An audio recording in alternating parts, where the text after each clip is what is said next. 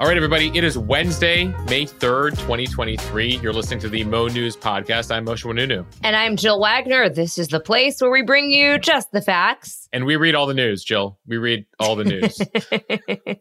I'm going to leave the cliche out for the day. We'll see if everyone misses it. We read all the news so you don't have to. It that works. That one works. That one works. Maybe this is a living, breathing program now in its 11th month. By the way, we're approaching Jill. You know, just a couple months ago, we celebrated 1 million downloads. We're getting pretty close to 2 million downloads already. Mosheh, I did not realize that. That is awesome. Yeah, we're seeing we're seeing great growth. Uh, March and April were our biggest months ever, and May is off to a very good pace. Many of you liking uh, the few episodes we put out so far this month, including the episode we put out Monday with the points guy uh, with a whole bunch of travel hacks, travel advice. So definitely check out that episode if you haven't already. And we are now available on YouTube. Yes. Live and Yes, in living all- color. are- are- not live. are- in living not live. color. but are we all we're all framed up today? We're all framed up. We continue to work on our on our backdrops and Julie looking great today. Somebody had messaged me saying, Don't worry about wearing makeup. Let's normalize no makeup. So you got it. no makeup it is. Hasn't it been normalized the past couple of years with COVID, right? For me, anyway. Uh, there you go. All right, let's get to some news here. Hollywood writers are on strike for the first time in 15 years, and some of your favorite shows might already be impacted. A new warning from the U.S. Surgeon General loneliness is an epidemic in America, and it is worse for people than smoking a pack of cigarettes a day. The Biden administration planning to send 1,500 troops to the southern border ahead of a potential surge of migrants next week. Donald Trump makes a decision whether to testify in the trial accusing him of rape. Why Pornhub will no longer be available in one of America's 50 states. We'll tell you which one. Some exciting medical news. Scientists believe that they may have discovered a cure for hearing loss. And Florida beachgoers beware massive, stinky clumps of a seaweed blob are washing up on beaches along the coast. Jill, kudos to you, by the way. You uh, found this story about a month ago, and we warned people that this blob was on the way. And now it's here. uh, Mosheh has on this day in history. Jill, a little bit of Friends history for you today, and a little bit of Margaret Thatcher. You know, a little bit of everything. We've got range. Okay, let's start with our top story. Thousands of unionized Hollywood writers made the call to strike early Tuesday, and several TV shows are already impacted. Members of the Writers Guild of America are out on strike for the first time in 15 years. It followed high stakes negotiations between the union and Hollywood's marquee studios. But a deal could not be reached as the current contract expired on Monday. The union members are looking for pay increases and also structural changes to a business model that they say has made it increasingly difficult for them to make a living. In recent years, as streaming platforms like Netflix and Disney Plus have exploded, writer and producer pay has actually declined by about 4%. If you adjust for inflation, that's about 23%, according to the Writers Guild. They are particularly frustrated that shows on streaming services tend to have fewer episodes than shows on the broadcast networks. That makes it tougher, they say, for them to have a steady income. Plus, what's called residual fees, or the money that's paid when a show goes into syndication or airs overseas. Well, that's pretty much gone because in the streaming world, the content is hosted exclusively on streaming platforms. Writers are also concerned about AI and the impact of AI based writing. Now, for their part, the major studios have said that they've offered a fair deal. They say they're also dealing with challenges. They've got a lot of pressure from investors to increase profits and cut costs. We have seen companies like Netflix, Discovery, Disney lay off thousands of workers recently. Mosheh, I was listening to an interview with the union's top negotiator, and she was saying that she sees this current moment as an existential threat to the writing profession. Yeah, a- absolutely. And it comes, Jill, as studios are making a call here on how to incorporate, as you mentioned, AI into writing, which will be interesting to see here, depending on how long the strike lasts, whether they try their hand at artificial intelligence to replace these writers. The last time we saw a strike like this uh, from this group was 07, 08. That strike lasted uh, a historic 100 days. It brought many shows to a halt. It delayed movies. Some say it helped usher in uh, the re- or reinforce the rise of reality TV, which of course doesn't require writers. So it's unclear how long this strike will last, but we're already seeing some shows affected. The first ones, the late night talk shows, Jimmy Kimmel, uh, CBS's Late Show, The Tonight Show with Jimmy Fallon, are all going on hiatus and repeats will be shown. HBO is ceasing live production of Real Time with Bill Maher this week tonight with John Oliver. Uh, Comedy Central's Daily Show is stopped. So that's the immediate effect here. This weekend, it appears Saturday Night Live will nix its uh, episode, which was set to be live with Pete Davidson hosting. And then there's the longer term here. We may see some series get cut short or be delayed here. The next group to be disrupted are daytime soap operas, since they're traditionally written just a couple weeks before they're aired. And then again, depending on how long this lasts, then you have your next group, which is primetime comedies, dramas, which will be able to wrap up their current season. But then writing begins in May or June for the fall season. Then you have the streamers. Netflix says it has global content, uh, stuff written abroad that can uh, fill the gap in the meantime. And HBO Max says they've been stocking some stuff in anticipation of this strike. The big debate here, as you laid out, is writers want to be paid more. Uh, and one of their requests here that uh, the studios took issue with is that they want the companies to staff shows with a certain number of writers, whether they're needed or not. They want a certain level of guaranteed income here. And then the studios have pushed back on that. When we talk about studios here, Jill, we're talking about everyone kind of uh, uh negotiating together here. So you're talking about Disney, NBC, Warner, Netflix, all in kind of uh, in one line, and then you have the writers on the other side of the table. Uh, and so it does not appear, at least in the near term, like we're close to any sort of agreement. Mosheh, I do think it's ironic because you would think that right now, with all of the different streaming services competing for viewers and competing for the best content, plus you've still got the original networks that also need content, you would think it's the opposite. You would think that this would kind of be like a golden age for writers because there'd be such a need for them. The issue is the compensation model hasn't adapted with the technology. And I mean, part of that has to do with the lack of anticipation of the way things would go. But also keep in mind when you watch these streaming shows, you know, you made the point earlier, you know, each season of a streaming show might have eight episodes, six episodes, 10 episodes. I mean, there was an era not so long ago that the network shows needed 30 to 40 episodes per season. And so while there are more platforms, the comp model hasn't adapted, and those platforms don't necessarily need as much writing as the previous world needed. Okay, Mosheh, now to a new warning from the Surgeon General. There is an epidemic of loneliness in the United States, and it can increase the risk for premature death to levels comparable to smoking 15 cigarettes a day. According to that report out on Tuesday, the physical consequences of loneliness can be devastating.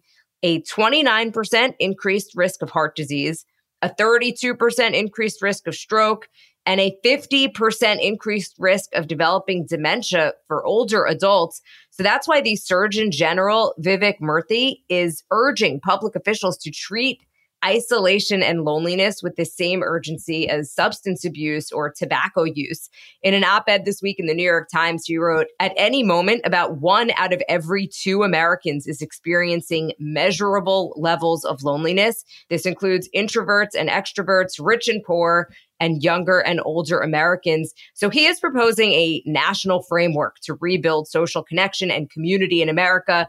He talks about strengthening social infrastructure like school based programs that teach children about building healthy relationships and also community programs that bring people together. He also talks about having to renegotiate our relationship with technology creating space in our lives without our devices so that we could be more present with one another.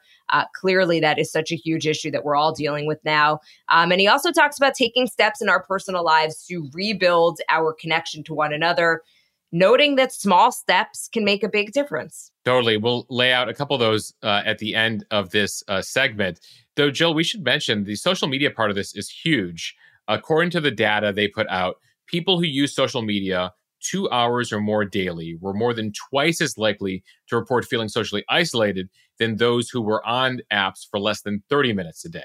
And while we mentioned older Americans, uh, this really cuts across all age groups. People are spending less time with each other in person than two decades ago. The advisory that was put out this week found that this issue is actually most pronounced, maybe not that surprisingly, in young people aged 15 to 24 who had 70% less social interaction with their friends than uh, the same age group 20 years ago.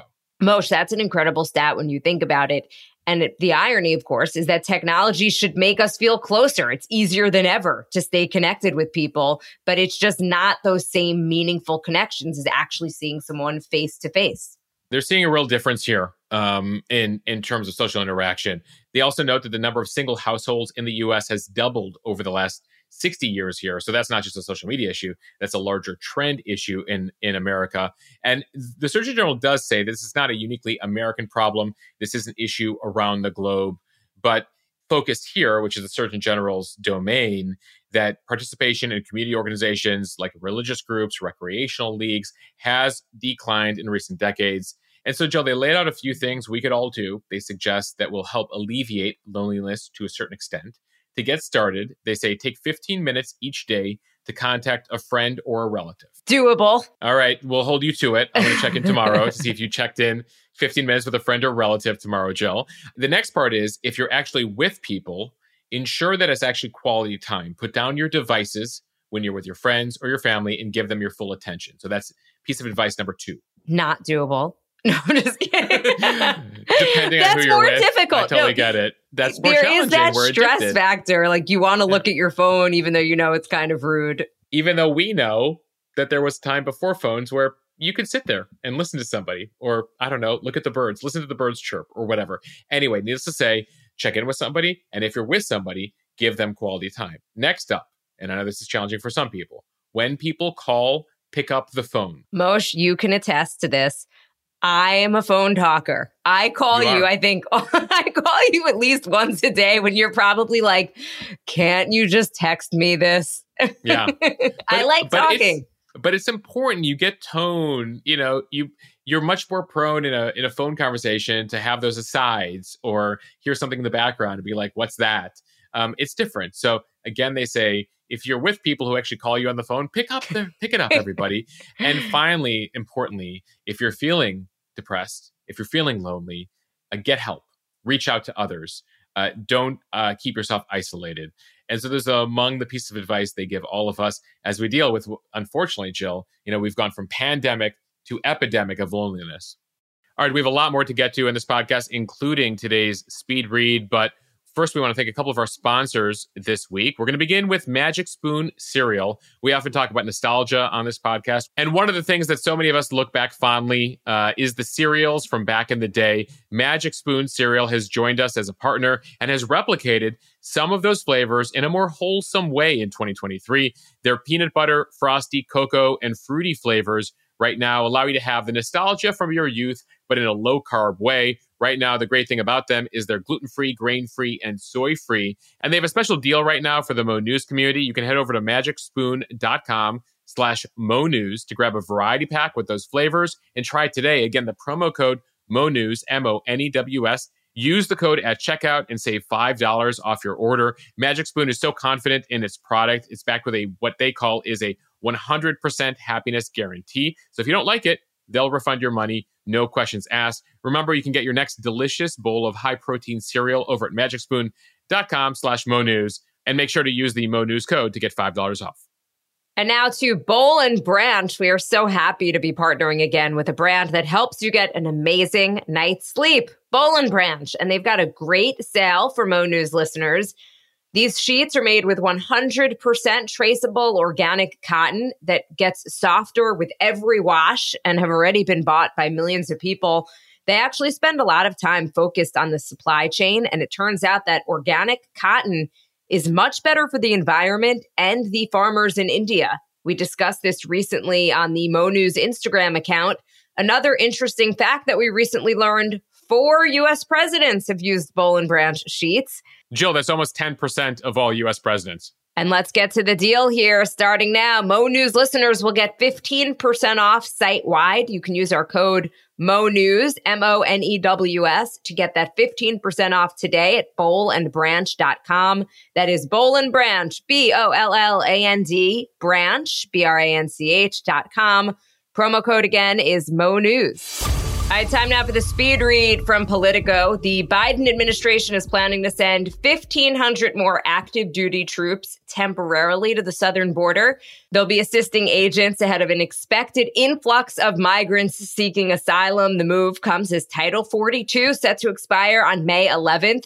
Title 42, as we've talked about, is that public health law that permit the U.S. to deny asylum and migration claims for public health reasons most recently the COVID pandemic.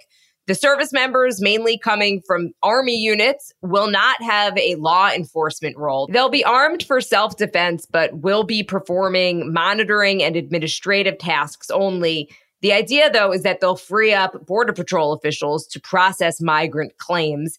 They'll be there for up to 90 days, after which military reservists or contractors will do the work. Jill, it's interesting because Democrats just a couple years ago, when Trump announced a similar plan to send several thousand troops to the border, actively, fiercely resisted it. Uh, here, uh, they sort of tacitly accepted it, and you even saw a difference in the media coverage uh, a couple years ago, where people were calling out Trump. There were articles troops calling out Trump to the border. Ex- exactly. This is a stunt by Donald Trump. and in this case, they're just like, oh, Biden's sending troops to the border. So, you know, we're here to call that out. And clearly there's a difference here either way, the politics of the border have shifted in the last couple of years. And Biden is in an awkward spot with his own party here, as we've talked about on the podcast recently, that he's had to be more aggressive given the situation that has escalated there, the number of migrants coming over the border. And so the Biden move here continues the trend of presidents, multiple presidents, using troops to fill in uh, for the personnel strapped Border Patrol, as Congress hasn't fully funded the agency in recent years. So we can go back to 06. President George W. Bush at the time deployed 6,000 troops to the border. Uh, it lasted several years there. The troops assisted with nearly 200,000 apprehensions. Fast forward to Barack Obama. He and then Vice President Biden sent up to 1,200 troops to the border. It was called Operation Phoenix. That stretched for about a year. Uh, that helped deal with the crisis at the time. Then in 2018, as we mentioned, Trump sent several thousand National Guardsmen to the border and then sent another 5,200 troops to the border. That's when he drew that backlash there. But clearly, they're they're trying to be prepared here for uh, what could unfold next week when uh, the U.S. doesn't have the same rules in place that it's had for the past couple years in order to uh, deport people. From NBC News, former President Trump has decided not to testify in the civil trial where he's being accused of rape and defamation by writer E. Jean Carroll. Trump's attendance in the trial, which started last week, was previously an open question. His attorney, Joe Tacopina, said Tuesday that Trump has decided against testifying. As Trump's lawyers defended him in federal court in Manhattan, the ex president himself had traveled to Scotland, where he broke ground on a new golf course on Monday. Meanwhile, Carroll wrapped up her third and final day of testimony on Monday, which centers on her allegations that Trump raped her in a New York City department store in the 1990s and then defamed her when she took her story public 20 years later. Under lengthy cross examination from Trump's attorney, Carroll responded to questions about her decision not to call the police after the alleged assault and her subsequent praise of Trump's former reality show, The Apprentice. Yeah, on Tuesday, actually, one of her longtime friends testified that Carroll called her just minutes after she was allegedly assaulted by Trump in that dressing room of the Bergdorf Goodman department store. Uh, the friend testified, her name is Lisa Birnbach. She said, Jean, he raped you. You should go to the police. Jean replied, No, no, I don't want to go to the police. Uh, we've told you on this podcast before that she ended up keeping quiet until 2019 when she had a book out where she finally revealed uh, this incident. And we should say that New York law changed recently that uh, allowed people beyond the statute of limitations uh, to be able to sue civilly, which is why uh, this trial is happening here. Trump uh, denies all of her allegations. And like all the cases and probes that he faces, he says this is part of a politically motivated effort to undermine his campaign to return to the White House in 2024. A reminder this is a civil trial, as I mentioned, so he would not face jail time if he was sentenced, but could face a financial penalty. Depends on what the jury and the judge say here. And since this is civil, the standard here is not beyond a reasonable doubt, but a preponderance of the evidence, meaning right now the E. Jean Carroll team just need to prove uh, to the jury that there's a 50.1% chance that this could have happened. And therefore, the jury would find in her favor. Of course, Tacopina and the Trump defense team trying to ensure that they don't meet that standard. While we're talking about Trump, uh, Jill, we should mention that it was announced in the last 24 hours that he'll be doing a town hall meeting on CNN next week, which is interesting because he's effectively not done anything with them for several years. Uh, that'll be a primetime town hall in New Hampshire, hosted by Kaitlan Collins, uh, one of their anchors there. At the same time, though, it appears he's not ready to participate in all of the primary debates coming up. According to the New York Times, late Wednesday, he's talking to his advisors about skipping at least one of the Republican presidential debates. Last month, the RNC, the Republican National Committee, announced that there will be two upcoming debates, that Fox News will be hosting the first primary debate in Milwaukee, and then there'll be a second debate at the Ronald Reagan Library in Southern California. It appears Trump wants to skip at least one of them. He doesn't want to be on stage with DeSantis and Nikki Haley and elevate any of them while he continues to have this lead. What do you make of his decision to do a town hall with CNN? It's fascinating on multiple fronts, right? Uh, CNN clearly trying to pivot back to the center after four years um, under Trump. And so in Trump, a- after effectively boycotting, mocking their correspondents, you might remember the exchanges he would have with like Jim Acosta and CNN correspondents live on national television, being like, Your network is nonsense. Your network lies. Your network is this. So clearly, I mean, I haven't been privy to this, but CNN had a conversation with the Trump people and have convinced him that uh, he should give them a shot again. So fascinating. And it's fascinating strategy because it indicates that the Trump advisors uh, are convincing him that he needs to reach beyond the Republican base, right? CNN viewer, you're capturing a, a non traditional, like hardcore right wing viewer. And Eh, that's going to be a voter that he's going to eventually need, uh, you know, just over a year from now. That was my first thinking is that perhaps they feel there is an opening, maybe with all of those independents that we recently talked about. A lot of Democrats, even not necessarily thrilled that Joe Biden is running again. Uh, so they must feel that there is some type of an opportunity. That's what they feel. The question is, how will he execute? Is that true? And, yes. and, and what will he say? I mean, a big thing among the Trump advisors, they've been trying to push him. Look towards the future, sir. Look towards the future. And most of the time, when he's in these types of sessions, it becomes a complaining session by Trump about how everyone's out to get him and how everything sucked in 2016 and yada yada yada. And so he he has this tendency to look back and want to relitigate and complain about things. Kvetcher in chief. Yeah, they're trying to get into him, being like Americans want to be convinced that bringing you back means that you're looking towards the future, and it's not just about reliving 2016 to 2020. Everybody has the friend who just wants to complain all the time. And that's what you get. You go out for lunch and it's just like, well, this person did this to me and blah, blah, blah. It's exhausting. And you hear that from some Republicans. I mean, you see that on the front page of the New York Post. There's been indications from Fox News and Rupert Murdoch that they're all kind of like, even people who are like, listen, I like President Trump and his record and what he did for the country. Um, and you know you had nearly 80 million people who voted for him last time uh, some of them are like you know what you had your four years we're ready to move on and so his message here will be uh, ever more important if not in the republican primary in the general against biden and we will get the first indication of it jill uh, in the cnn town hall next week from the DC Examiner, starting today, residents of Utah can no longer access some of the internet's largest adult websites, including Pornhub. That is after state lawmakers passed legislation creating requirements for such sites to prevent viewers under the age of 18.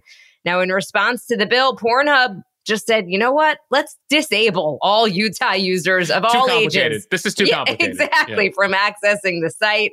So residents attempting to enter Pornhub today will be met with a message saying that entering your ID card and data every time you want to visit an adult website, not something that they see as an effective solution. Uh, sorry, people in Utah.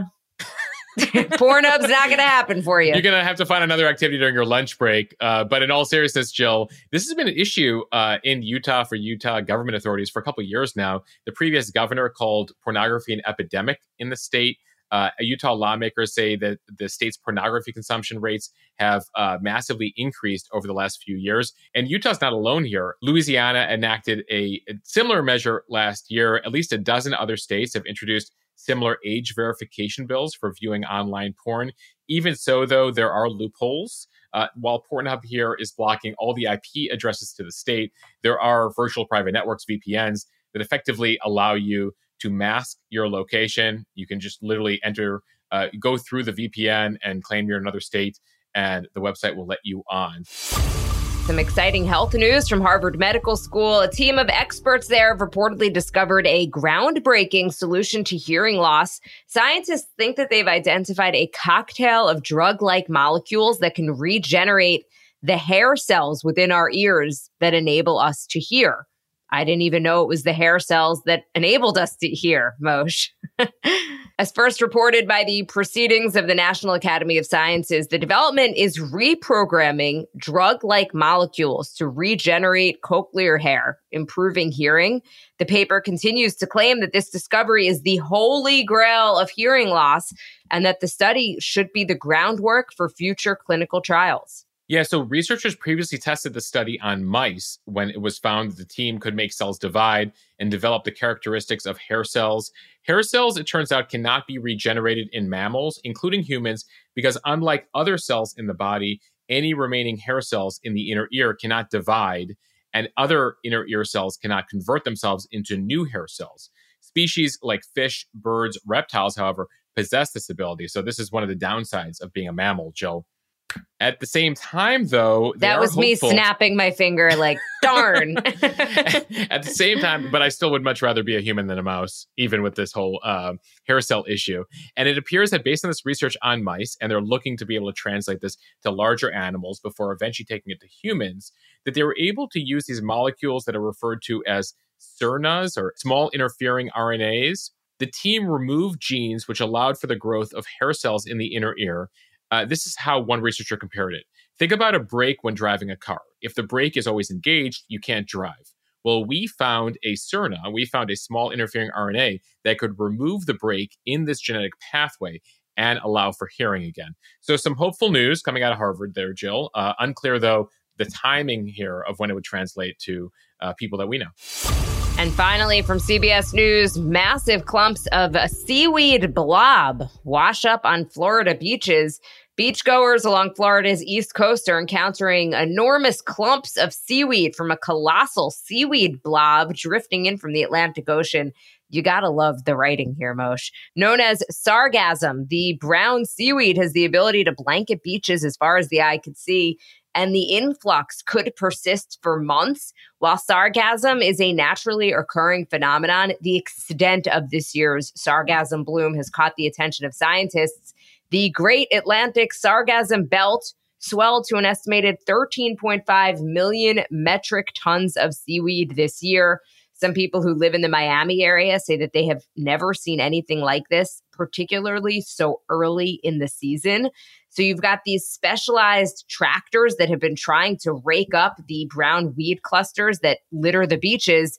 But by the following morning, the seaweed's back the collected sargassum eventually goes into landfills, but in the interim, it's piled offshore and it apparently stinks. Yeah, so this stuff's always been around, and there's always been, uh, I guess you call it the Great Atlantic Sargassum Belt, but it's grown and it's grown and it's grown. And so some experts are attributing this to the phenomenon of nutrient rich wastewater. Basically, it's us. We're the problem here.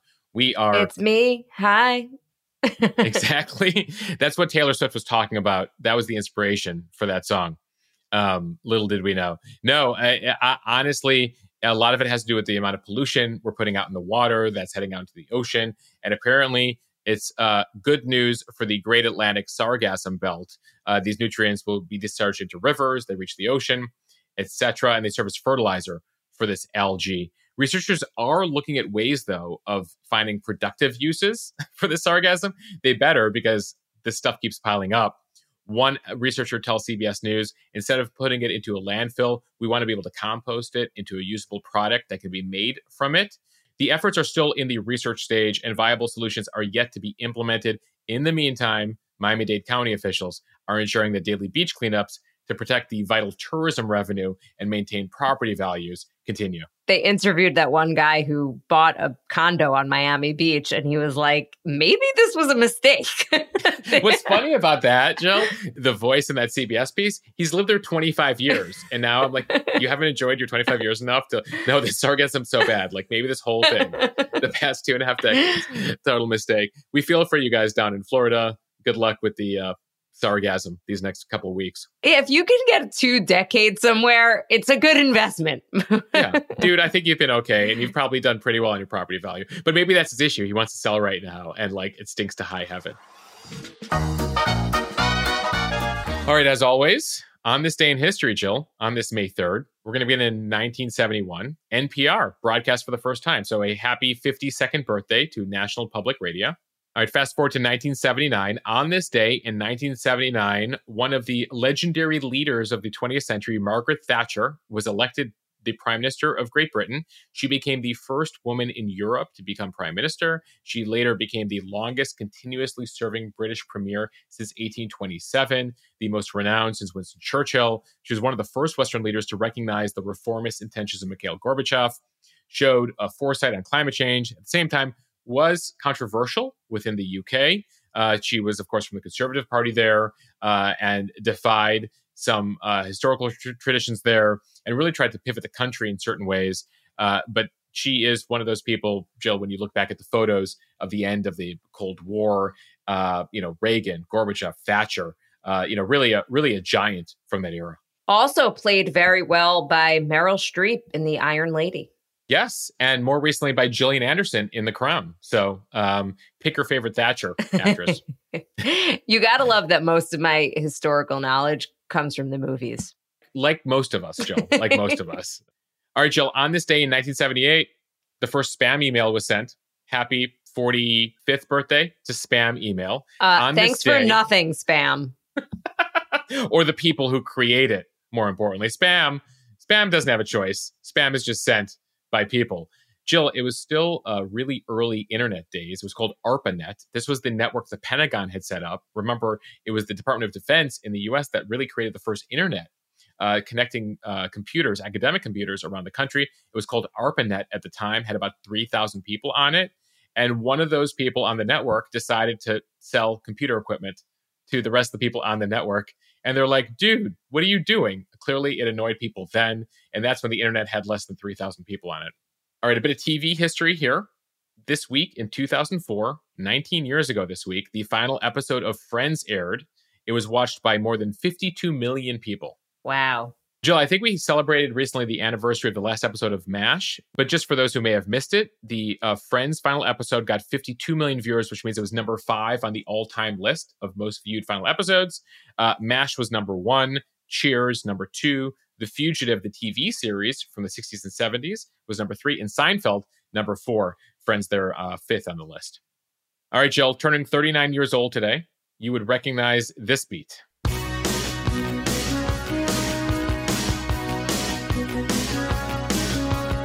That, of course, is Dancing in the Dark, put out today in 1984. By the one and only Bruce Springsteen, who's still going strong and still on tour as we speak. Yeah, doing his what is it, three, four hour concerts. Still pretty remarkable. There's a good piece with him, I think this past weekend on CBS Sunday morning. They had uh, an interview with him looking back at uh, some of his initial writing uh, and looking back at his origins, which was a which was a really good watch. He is the ultimate perfectionist um, in terms of how many times they would have to practice each song, how many songs they put together and never used. I'm talking about the E Street Band. You sometimes think people are just born successful or, or just kind of became overnight successes. And then so you dig into the backstory and you realize how hard they've they've worked to get to where they are. People who scrutinize every single detail uh, every single frame. Um, jill as we record this podcast i'm going to make sure i do that tonight. We're going to we're going to go through every frame of this pod. We've done that though. We've oh Actually, I mean, I, I, mean, we do work really hard on this, right? I, I was going to say people probably don't realize that we record this podcast and then we listen and then we scrutinize. You're like, was that four seconds worth it? Was that comment? Will someone take offense at that thing I said at the end? Um, so we actually we should we should say we spend a lot of time here. We do we do it on all our platforms. Um, but uh, the way that some people describe how Bruce scrutinizes every detail, I don't know that there's enough hours in the day for us to give Bruce Springsteen level attention to every second of a podcast. All right. And on that note, a big thank you for listening to the Mo News podcast. Follow us and subscribe so you don't miss an episode. As we mentioned, we work really hard on this stuff. Review us in the App Store so we can continue to grow. And make sure to check out Mo News Premium over at mo.news slash premium. We are so grateful for everyone who's joined so far, for your support, for independent journalism, for what we're doing. Uh, your support will allow us to continue to grow what we're doing here with this podcast and on multiple platforms. Right now, we're offering uh, Mo News Premium to become a member of the Mo News team for $7 a month or $70 a year, which is two free months. And then with this code, Mo News Pod, one word, you'll get an extra free month. Uh, and with your membership, you know that you'll get extra content with a, a special uh, premium podcast with extra episodes, early access to interviews, etc., a, a, special Instagram account, and know that you're supporting what we're doing here as we try to help uh, break new ground when it comes to news coverage and journalism. All right, bye everybody. Later. Thanks for listening to the Mo News Podcast.